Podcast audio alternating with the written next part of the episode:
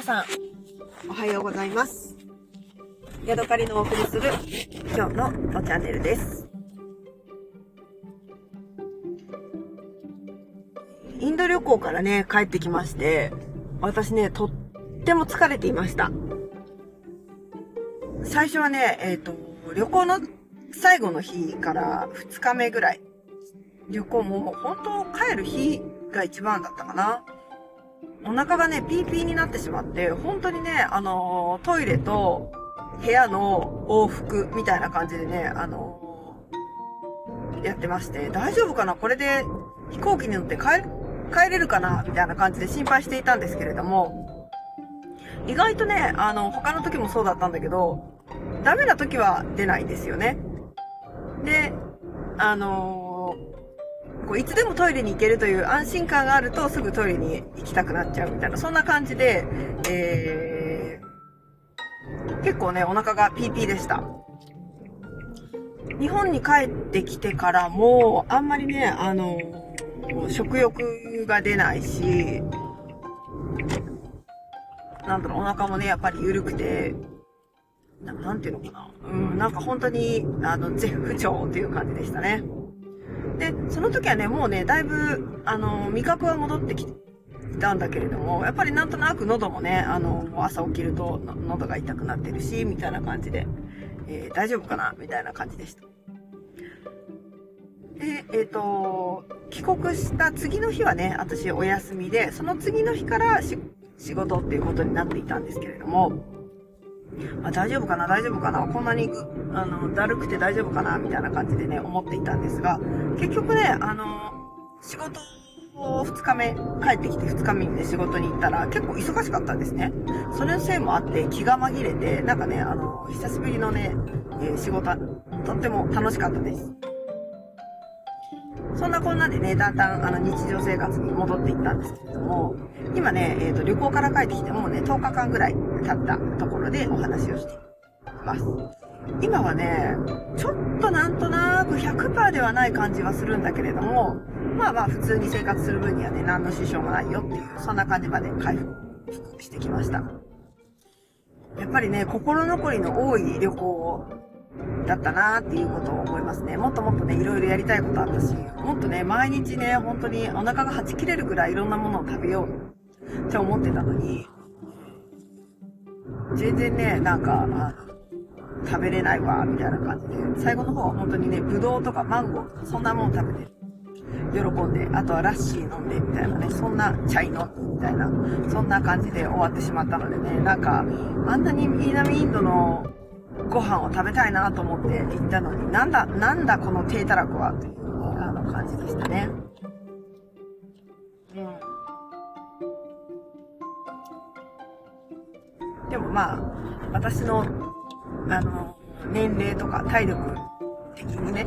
こういうことになるのかっていうのをね、なんか初めて、こう、年の、なんか年齢を実感した旅みたいなのになりましたね。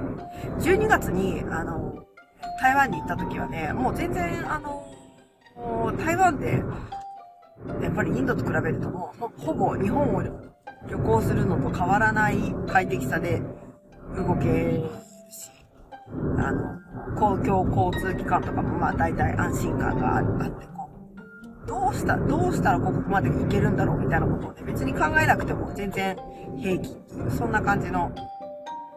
旅行だったなっていうのをね、思いますね。それに比べるとインドはやっぱり不確定要素というか、あの、こちらで調べていってもよくわからないことが多いから、向こうに行って、あ、こうしたらいいのかとか、あ、こうした方がいいんだなとか、そういうのをね、あの、まあ、ロールプレイングゲームのように考えながらね、旅行していく。そんな感じ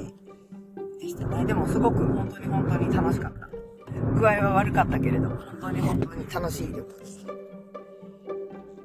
大体ね、私はあの旅行から帰ってきて、も次どこ行こうかなとかっていうことをね、あの、いつもちょこちょこ考えながら過ごすんですけど、今回はね、本当にね、なんか、やりきったぞ感ではないな。やり残したことはいっぱいあるんだけれども、まあ、ベストを尽くして楽しんだぞっていう気がするので、最初の方はすごく楽しかったしね。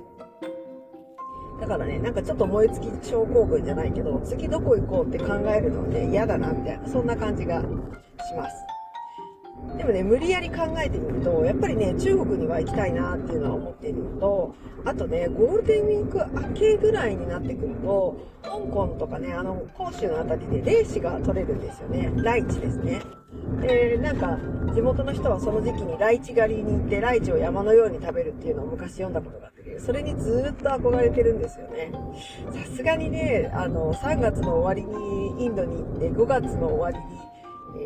え、霊視狩りに行くっていうのはね、気が引けるといえば引けるんだけれども、もしかしたらね、来年できるかどうかわかんないし、行けるもんだったら行きたいなぁ、霊視狩り行きたいなぁ、なんてことを考えています。ただね、まだ、今の段階で、えー、中国の国境は空いてないんだよね。前みたいに15日オープンビザみたいなのが多分まだ発給されてないと思うんですよね。だからね、香港に行ったとて、香港の中に霊視畑があるわけじゃないと思うから、まだね、行ってもダメっちゃダメなんだよねっていうところですよね。あともう一つ、えー、気になっているのがね、多分それも5月の二十何日だったと思うんだけれども、えー、アモイ、シャーメンですね。アモイで、えー、中国茶博覧会っていうのがね、今年も開催されるようなんですよ。私これのね、2017年か18年か、19年かなんか、19ではないか、18年かなんかのやつに行って、えー、なんかめっちゃ楽しいんですよね。どんな、あの、博覧会かというとね、なんだろうな、イオン、あの、東京、東京じゃない、大阪のインテックスみたいな、ああいう、こう、なんだろう、展示会とかが行われる、ああいう広い、えー、ホールがいくつも、えー、敷地の中にあるんですけども、そこにね、例えば、お茶の包装、包装パッケージ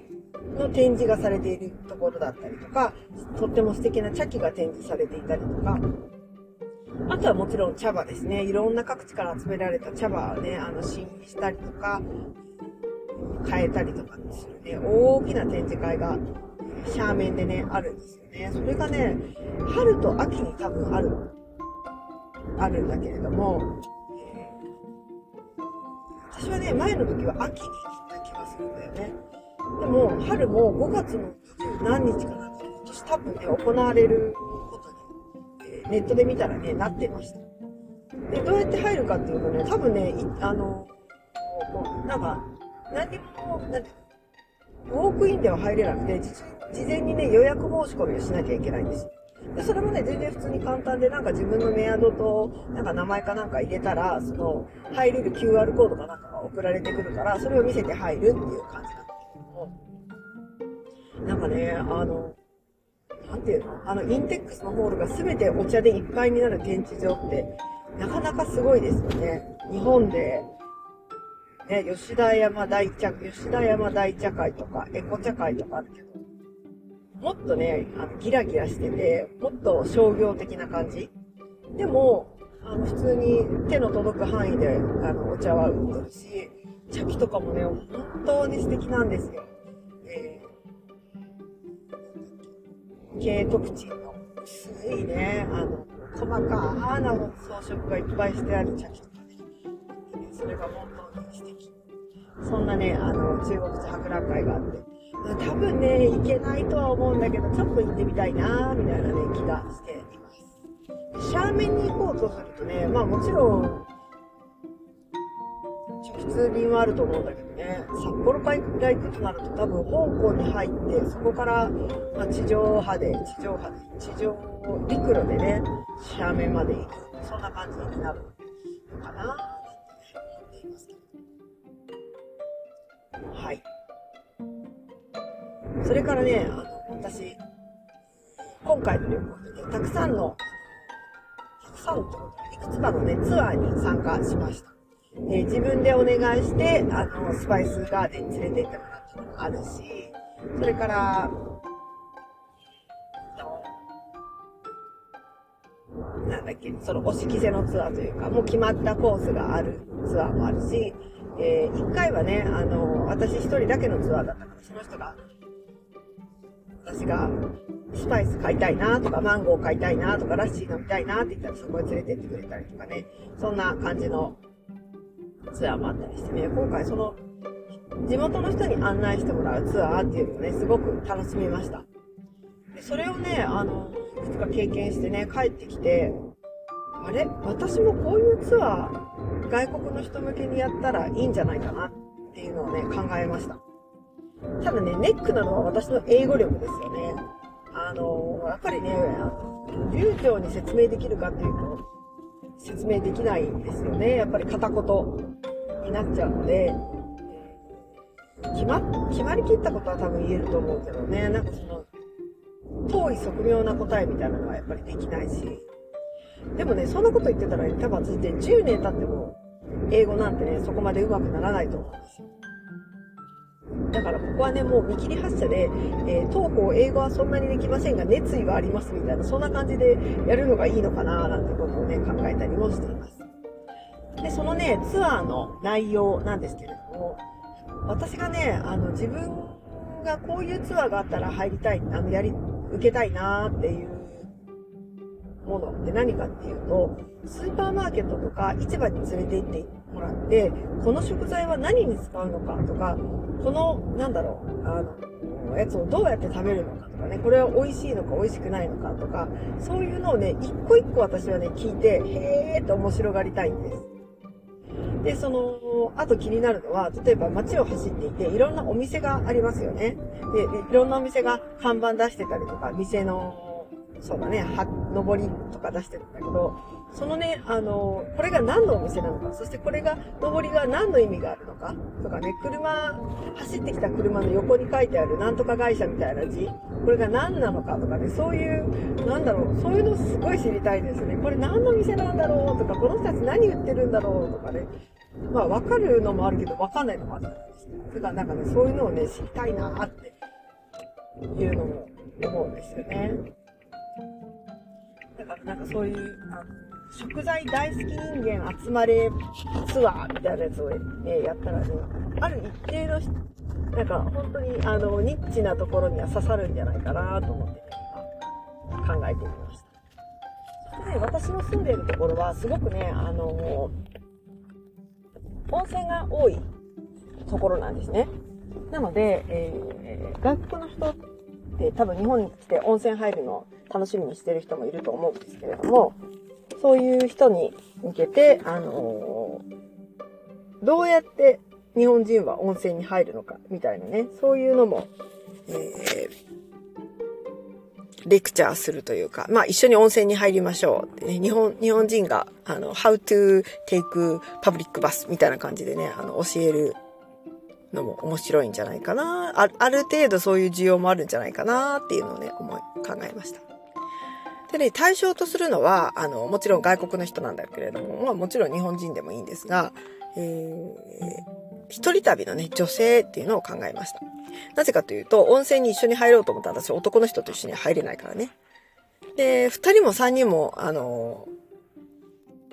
観光客がいたら、私多分その、英語力的に耐えられないと思うんですよ。なので、一人旅でワンツー、ワン、マンツーマンでお話のできる、えー、まあ、海外から来たえー、女性みたいなのをね、ターゲットにして。で、ちょっと値段とかはまだ考え中なんだけれども、そういうのも、あの、したら楽しいんじゃないかなと思ってますね。あとね、面白そうな、あの